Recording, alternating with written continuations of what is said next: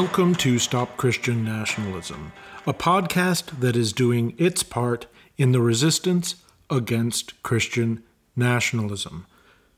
Christian nationalism comes from ancient Christian theology that's being applied to the United States of today.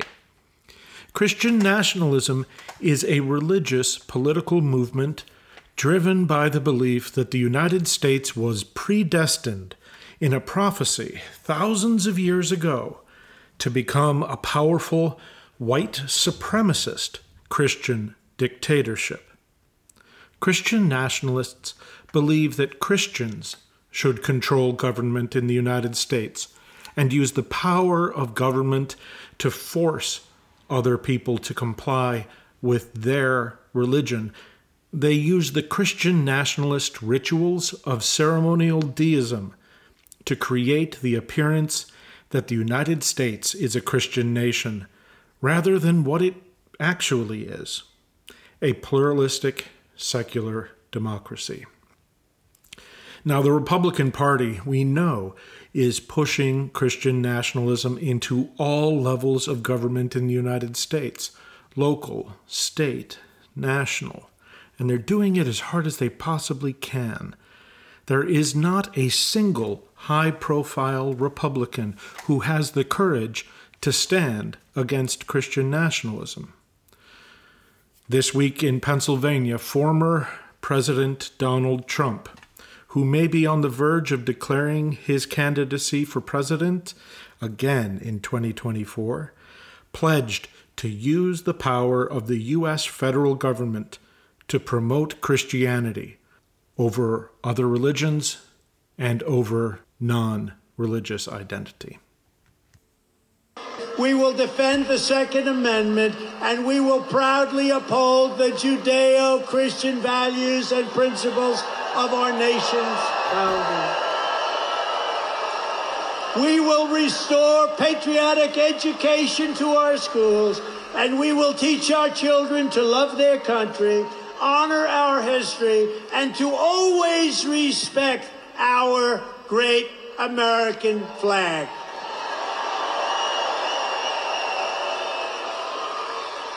Judeo Christian values and principles? What are those? And what is that all about? Judeo Christian. Well, there, of course, is not any pretense at all that Hindus, Buddhists, Muslims, and members of other religious traditions are included in this Judeo Christian label. But what about Judaism? Well, the strange thing about the label Judeo Christian is that it is almost never used by anyone other than Christians. Not even Jews use it very much. Even as it makes a gesture toward including Judaism, it actually excludes Judaism in practice. Whenever politicians talk about Judeo Christian values, they only refer to Christian values. They never talk about observing a Sabbath on Saturday. They talk about going to church. They don't talk about rabbinical texts. They talk about the Christian Bible. They don't talk about observing kosher regulations. They talk about Jesus. So, this term, Judeo Christian, is a sham. It's a thin cover for a purely Christian agenda and a Christian nationalism that seeks to convert the United States from a pluralistic democracy into a totalitarian religious regime in which only Christians have access to power. But listen to Donald Trump here talking about how we're going to restore patriotic education and teach American children to love their country. You know, what if we, instead of teaching our children to love their country, we gave them instead a country that they could love, a country that deserved their love. Love for your country is something that, if you have to instruct it in school, you're already doing something wrong. And one of the things that we have to love about our country is that it is one of the few in the world that at least claims that it is going to try to give equality to all people, regardless of their religion. Donald Trump is proposing to destroy that, to use the government to promote one religion and to shove all the others off to the margin, and to make being American about being a Christian. Well, we are all familiar with the threat to American democracy that Donald Trump and his Christian nationalist followers uh, present. But, uh, you know, Donald Trump has um, converted the GOP into a party that's centered around Christian nationalism. That is the one thing now that uh, Republican politicians seem to have in common. So many Christian nationalists are Republican. And for that reason, it's easy to think that we can just defeat Christian nationalism by defeating the Republican Party. Um, now, there's been a lot in the news this week, as there is every week, about the activities of some really nasty Republican Christian nationalists. But I want to take this week to pursue a different line to show something a little bit more subtle and, um, in a way, uh, just as dangerous, not coming from the Republican extremism of Christian nationalism. Because this week, America received a reminder that Christian nationalism is not just a problem in the Republican Party. Christian nationalism has a grip on the Democratic Party as well, and that is also a problem. So, you probably heard that President Joe Biden gave a speech this week in which he warned that the Trump wing of the Republican Party is a danger to democracy. What you may not have heard, and you may not have noticed if you didn't listen to the speech itself, um, as it was actually given by Joe Biden and not just covered in the news, is that even while Biden condemned the ideological extremism of the Trump Republicans, he actually embraced the Christian nationalism that motivates that extremism. I want you to listen to some of what President Biden actually had to say in that speech. I ran for president because I believe we're in a battle for the soul of this nation. I still believe that to be true. I believe the soul is the breath, the life, and the essence of who we are. The soul is what makes us us. The soul of America is defined by the sacred proposition that all are created equal in the image of God. So here, President Joe Biden is talking about a religious battle, a Christian battle for the soul of the United States and what he believes to be true. All of this talk about souls and about people being created in the image of the Christian God. But then Joe Biden went further and he ended his speech with a Christian nationalist religious invocation the greatest nation on the face of the earth. We just need to remember who we are. We are the United States of America, the United States of America. And may God protect our nation, and may God protect all those who stand watch over our democracy. God bless you all. Were you able to hear the religious content of what President Joe Biden was saying here? The concept that the United States is a Christian nation that has been created by and protected by the Christian God, defined by sacred beliefs in religious notions such as souls and the divine creation of humanity, is straight out of Christian nationalism. It is not necessary for politicians to end every speech with a Christian religious blessing. It wasn't always this way in the United States. That isn't something that politicians have always done. And Joe Biden this week could have ended his speech by saying something like, I believe in you and I believe in America. That has the same kind of tone uh, of bringing a nice, crisp end to the speech, and it affirms America without putting Christians and their beliefs above everything else, without making it about some belief in a God without making America be about Christian identity. Remember, this is a speech by the President of the United States. It's not just something that he whipped off, like I'm whipping off this podcast. Every word of Joe Biden's speech was written ahead of time, not by Joe Biden alone, but by a team of speechwriters that team of speechwriters argued over every word. Every word in that speech was put in there with a purpose.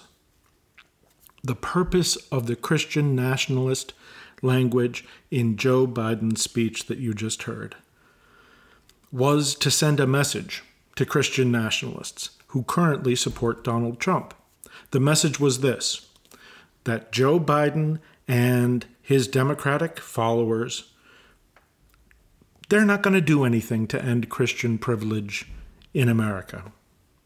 Under President Biden, Christians will continue to enjoy special rights that are denied to members of other religions and denied to people who are not religious.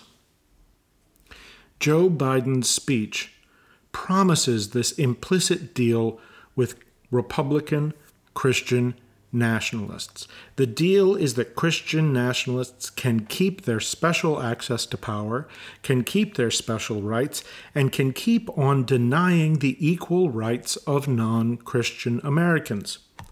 The only thing that Christian nationalists have to do as part of this deal is to not be so overtly fascist about it all.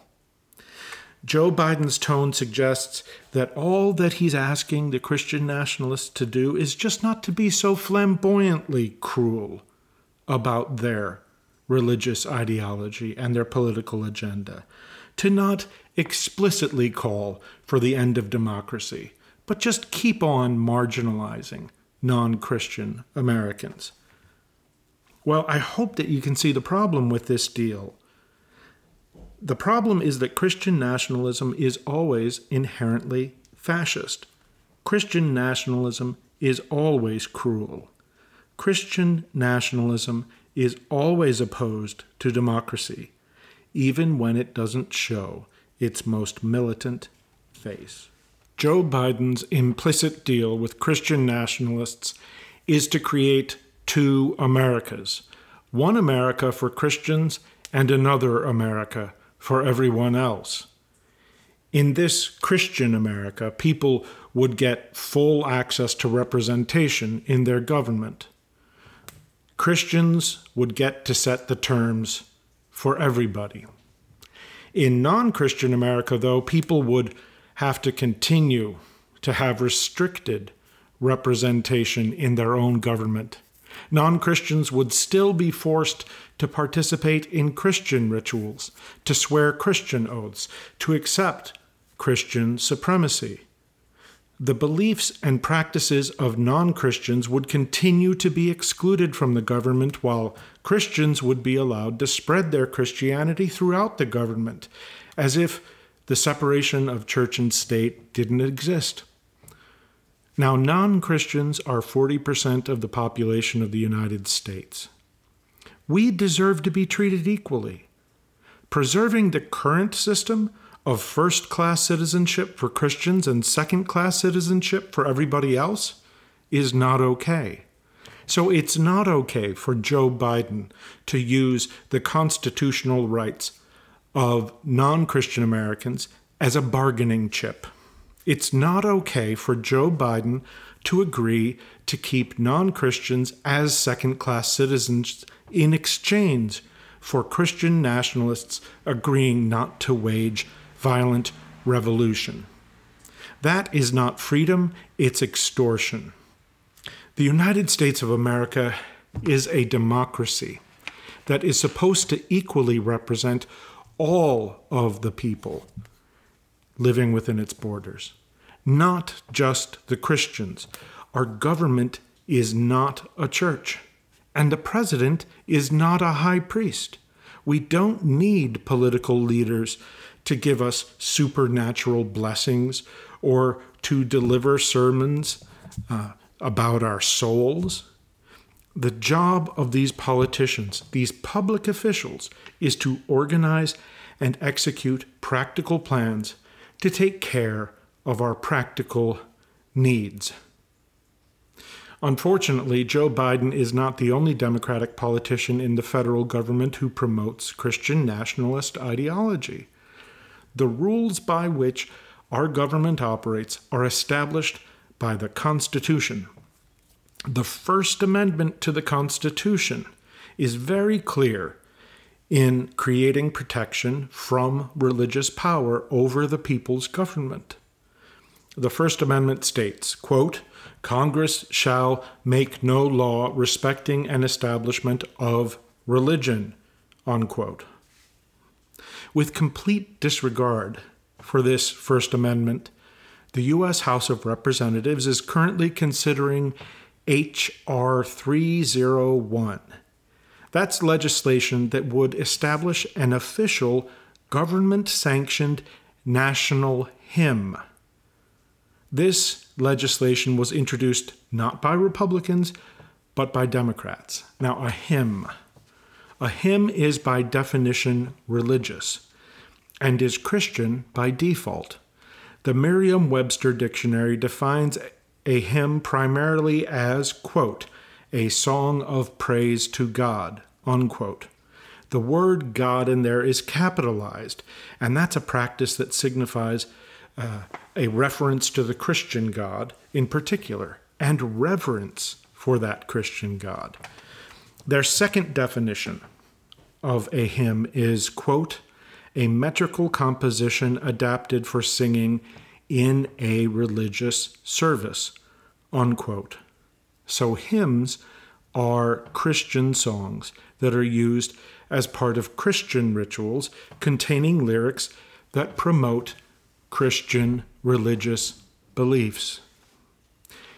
A report in support of H.R. 301 submitted by Representative Jerrold Nadler from the House Judiciary Committee states that the proposed national hymn, quote, is a beloved hymn that is currently produced and distributed by approximately 40 religious publishing houses throughout the United States, unquote, and says that it is, quote, regularly sung at various religious services, unquote. Various religious services? Not really. In fact, this proposed hymn is not beloved by all Americans. The proposed national hymn is only sung at Christian religious services and only in the churches of some branches of Christianity. Although the congressional report states that H.R. 301 is intended to foster national unity, and that's a quote, intended to foster national unity. Actually, by violating the First Amendment of the Constitution, H.R. 301 promotes the divisive and discriminatory religious ideology of Christian nationalism. The proposed national hymn would take Christian religious beliefs of only some Americans and elevate them to a status representing all Americans. That is in direct defiance of the First Amendment. The congressional report specifically mentions that the proposed national hymn, quote, is sung at gatherings of the Faith and Politics Institute, whose bipartisan programs and pilgrimages include participation by members of Congress, unquote. Remember this name, the Faith and Politics Institute. What is it? The Faith and Politics Institute is an organization that uses Christianity as a cover for corporate lobbying of members of Congress. A suspiciously high number of members of the board of the Faith and Politics Institute are registered lobbyists, and these include the following people David Marventano. He's chair of the board of the Faith and Politics Institute and a lobbyist for the construction company Fluor and husband of Jessica Marventano, lobbyist for iHeartMedia and Clear Channel Communications. That's a big media corporation. Joyce Brayboy is vice chair of the board of the Faith and Politics Institute and is a lobbyist for the Wall Street investment company Goldman Sachs and was recognized as Lobbyist of the Year by the Washington Government Relations Group.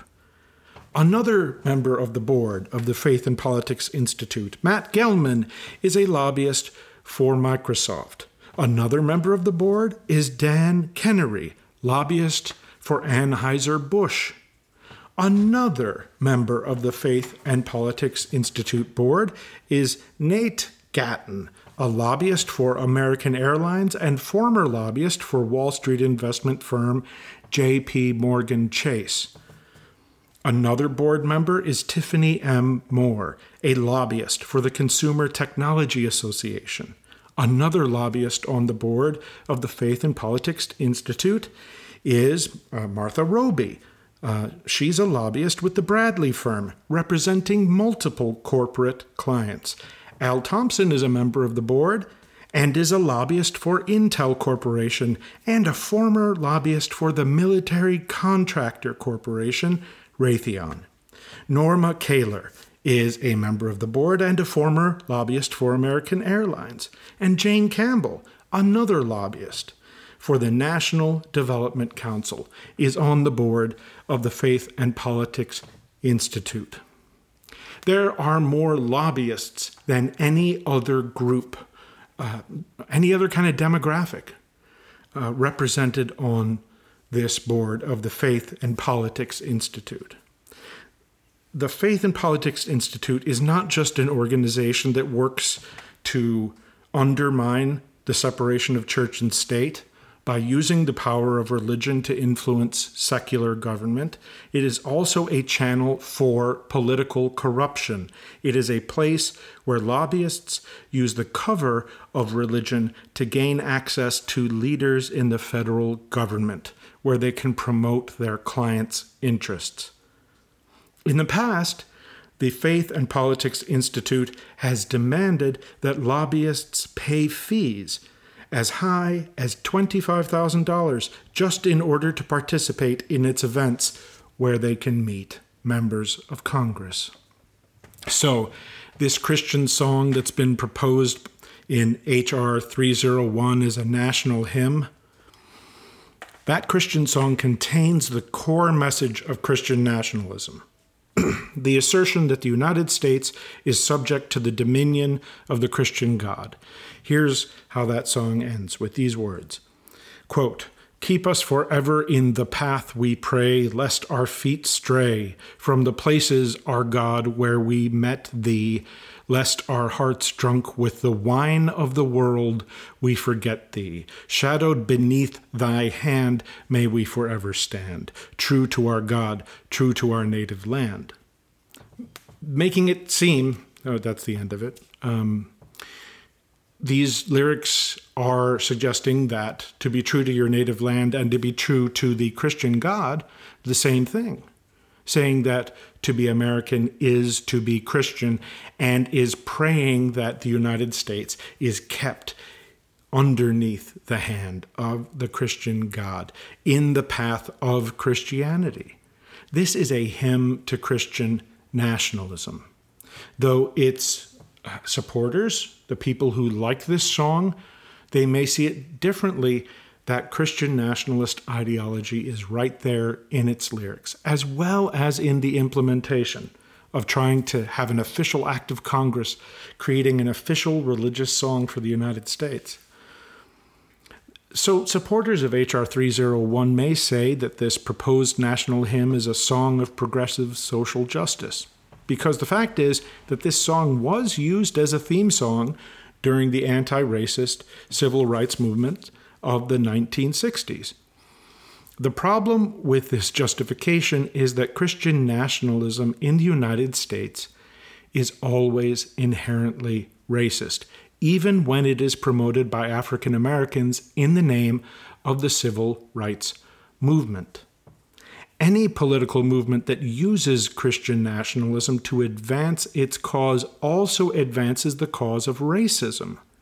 That is because Christian nationalism is rooted in racist Christian theology that simultaneously claims that, on the one hand, the United States was founded as a manifestation of ancient religious prophecy, and on the other hand, that slavery and the general subjugation of people of African ancestry uh, is justified by that very same ancient religious prophecy. Slavery and racist oppression have the same origin as Christian nationalism. In this prophecy, the curse of Ham and the enlargement of Japheth. Listen to uh, our previous uh, podcast episode, which is dedicated to this uh, theological doctrine. These uh, same ideas, racism and Christian nationalism, they come from the very same words in Genesis chapter 9. And for this reason, it is impossible to embrace the idea that the United States is a Christian nation and should have official government forms of Christian worship, such as a national hymn, without strengthening the hand of white supremacist racists. Now, even putting the racism aside, imposing a Christian hymn on all Americans is an inherently authoritarian, discriminatory, and anti democratic move. No one can have civil rights in a country that uses the power of government to impose religion on people. You cannot use the tools of oppression to fight oppression. This Christian nationalist bill was written and introduced by Representative James Clyburn of the 6th Congressional District of South Carolina. But you know, uh, Clyburn does not stand alone in his support of H.R. 301. No, the bill has 44 other co sponsors, and all of them are Democrats. And, you know, I was going to list all of these out um, uh, each and every one of their name. Uh, but I started to read the list and I realized this is going to take a really long time. So you can go to the website stopchristiannationalism.com and search for um, national hymn or HR 301, a period after the H and R. And uh, you'll find an article that lists all of these uh, politicians' names so that you can know who they are and you can get in touch with them. Please, mentioning specifically H.R. 301 and the bill to create a national hymn, let them know that this is Christian nationalism and you don't appreciate them supporting that. So, this brings us this brings us to a larger uh, topic, which is what should we do uh, in response when Democratic politicians join Republicans in supporting Christian nationalism. Or even when Democrats on their own create their very own legislation to promote Christian nationalism. What do we do with that? And here's the trick when we oppose Christian nationalism, uh, we have to abandon uh, simplistic moral um, views of the way that we act in the world. We abandon the easy opposition between God and the devil, what's moral and righteous and what's sinful. Um, James Clyburn, the author of H.R. 301, has shown a disregard for the separation of church and state, uh, has shown disdain for the First Amendment and the Constitution, And James Clyburn, whether he likes to think he's doing this or not, is strengthening the hand of white supremacist Christian nationalism. On the other hand, uh, Dwayne Buckner, who is Clyburn's Republican opponent in this year's election to represent the 6th Congressional District of South Carolina in Congress, also supports Christian nationalism including a complete nationwide ban on abortions. Nationwide, without any exception, including in cases of rape and pregnancies that will kill the mother. So, democracy is what we have. This is the tool we have to deal with leaders like this. But, you know, religion promises us a black and white, clear moral line. And democracy is not like that because it's in the real world, and the real world is complicated. Democracy does not promise us a choice between good and evil, between right and wrong, between a candidate who represents us and another one who opposes what we believe in absolutely all the time. We won't always get to cast a vote for a candidate who opposes Christian nationalism. Now, this is because Christian nationalists have worked so hard to insinuate their anti democratic ideology into American politics. So sometimes all we can do is to vote for the least Christian nationalist of two candidates that we're presented with. That's the action that we take on election day. So, in the case of South Carolina's 6th congressional district, conscientious voters this November will be forced to decide who is more Christian nationalist and nasty. Is it James Clyburn or is it Dwayne Buckner? Which of them is less extreme? But that's this November. It's too late to change that contest. Um, but you know, next time it can be different. In the United States, voters have the right to select who their party's candidates are for public office. The actual rank and file members have a say in this process. So, two years from now, another Democrat, a better Democrat, a Democrat who does not support Christian nationalism, could challenge James Clyburn in the Democratic Party primary election for the right to run as the Democratic candidate for South Carolina's 6th congressional district seat. A year after that, a better Democrat could also challenge Joe Biden to become the Democratic presidential candidate in 2024. We could have a Democrat who firmly stands against Christian nationalism instead of Joe Biden, who tries to criticize fascism on the one hand, but then embraces Christian nationalism on the other hand. We could do better. When we see Republican politicians promoting Christian nationalism, we are not surprised. We understand that's what the Republican Party is all about. But when we see Democratic Party politicians promoting Christian nationalism, we cannot just look the other way. We can't just say, well, we want to defeat the Republicans because we know that they're bad, so we're going to vote for Democrats who are doing the same bad things, even though they're a little bit less bad. Uh, we can't just look the other way and accept that the Democratic Party is the, the way that it is.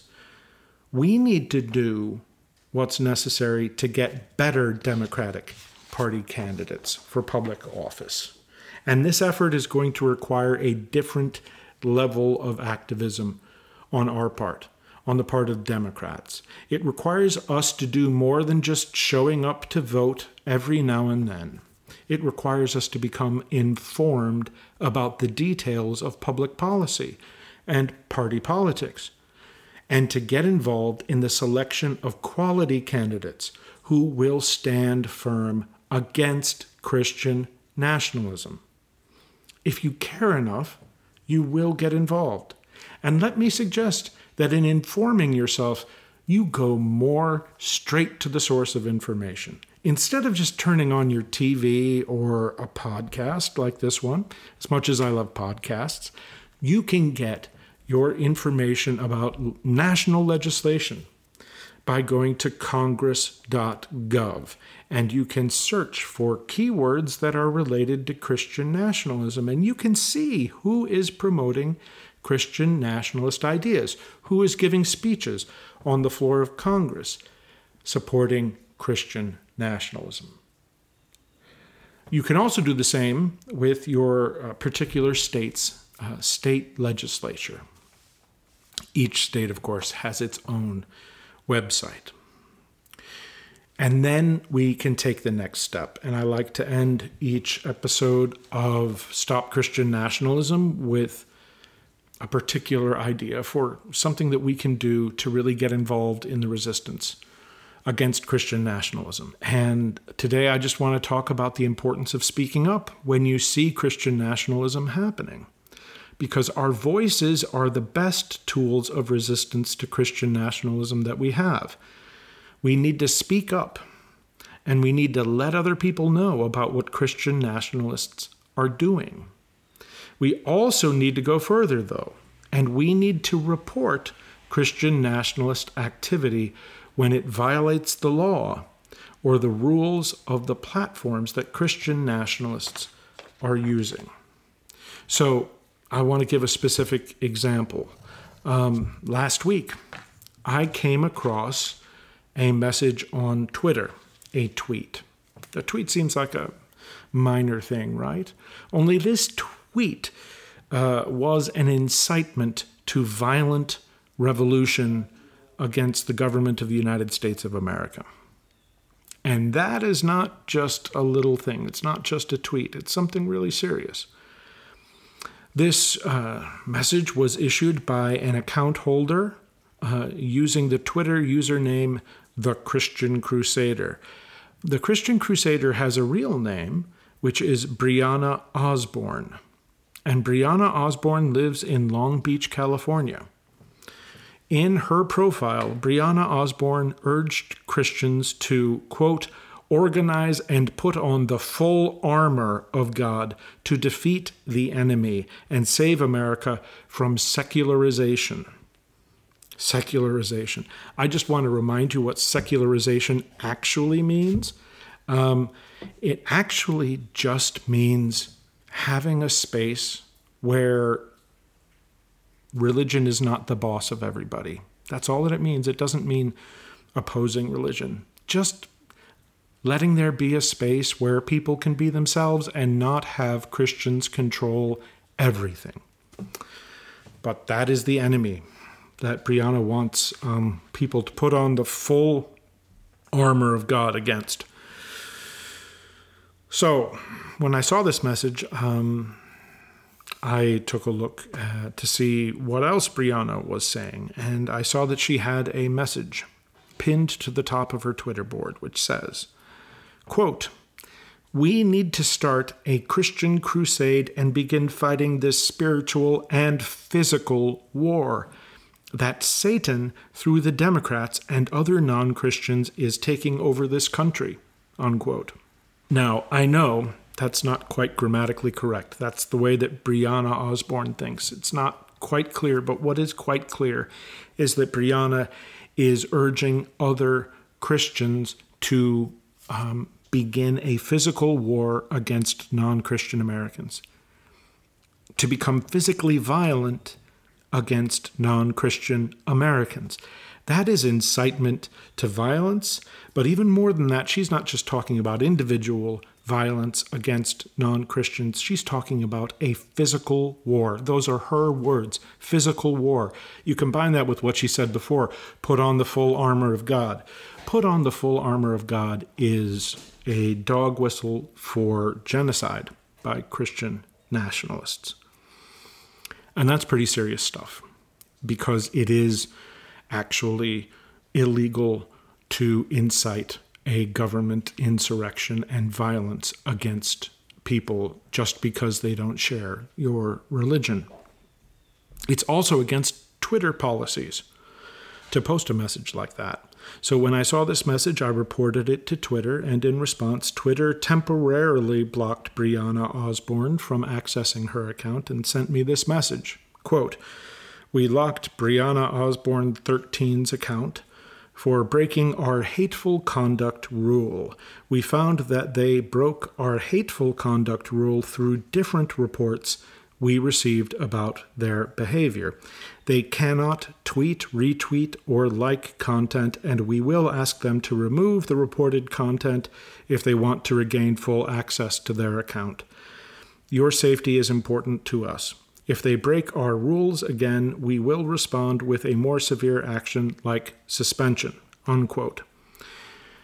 And uh, then I got a second message saying that a further investigation found that Brianna Osborne, the Christian crusader, violated Twitter's rules by displaying gratuitous gore. That is the actual phrase that the investigation used. They found that the Christian crusader was spreading gratuitous gore.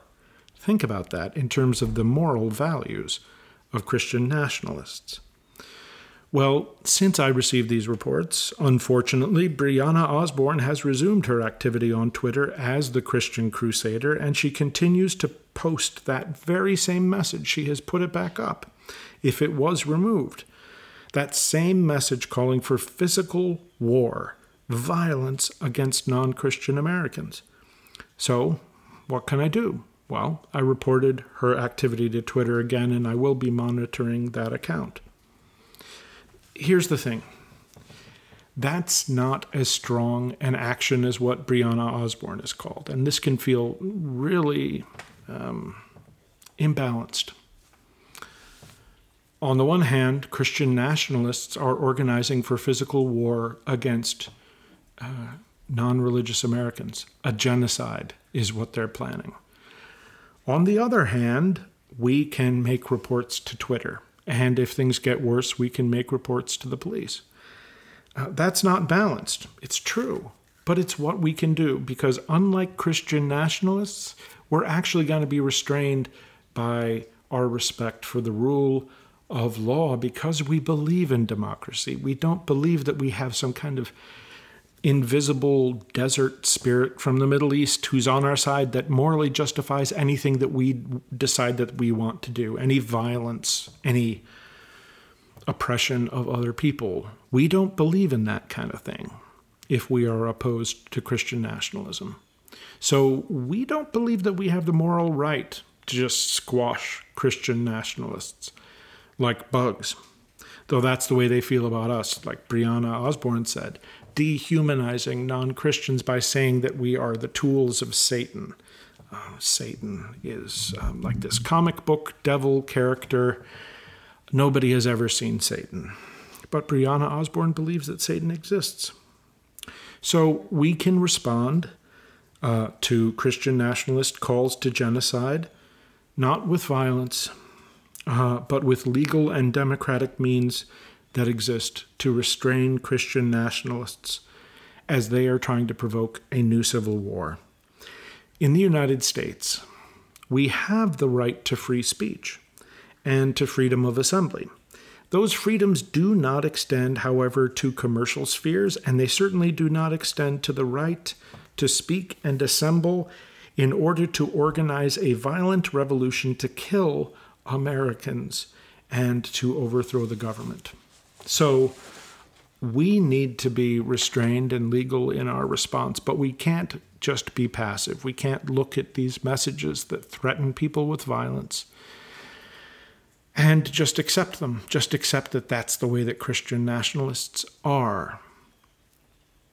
These threats often cross the threshold into criminal activity, and even when they don't, they violate the terms of social media platforms. So we have the right to physical safety, uh, but there is no right to, to threaten other people with physical violence. Christian nationalists will skirt the boundaries of the laws that are designed to protect us from physical threats by claiming that somehow they, even though they're writing and speaking these threats, they somehow are not the ones making those threats. They will claim that it's their God that is actually speaking, that their God, their invisible God that they speak to in their heads, wants to kill us and torture us by waging a holy war that will destroy the United States and replace it with a violent kingdom of God. Of course, their God never shows up, does he? If a person started shouting at other people around him that his invisible friend wanted to torture and kill them, and would soon begin to do so, you know what would happen. The police would show up very quickly and charge that person with making threats of physical violence because they would understand who was making those threats. It wasn't the invisible friend, it was the guy on the street shouting at people. Right? Now, here's the trick when Christians make the same kind of threats against the rest of us, they are given special protection because they can claim that it's all a part of their Christian religious practice to make threats of physical violence against non Christians. When Christian nationalists say that threatening people with violence is part of their freedom of religion, uh, we can respond by asking for protection from their threats and by bringing attention to those threats. Bringing attention to what the Christian nationalists are saying and doing is important because people are less likely to engage in acts of violence when they know that they are being watched except for the extreme psychopaths. People are also less likely to join the ranks of Christian nationalism when they can see how crude and abusive Christian nationalism really is.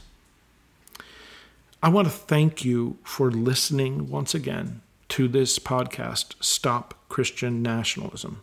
This podcast is going to be available at the beginning of every week, a new episode until we do what this podcast aims to do in its title Stopping Christian Nationalism. So I look forward um, to meeting you here again next week because, frankly, we have a lot to talk about.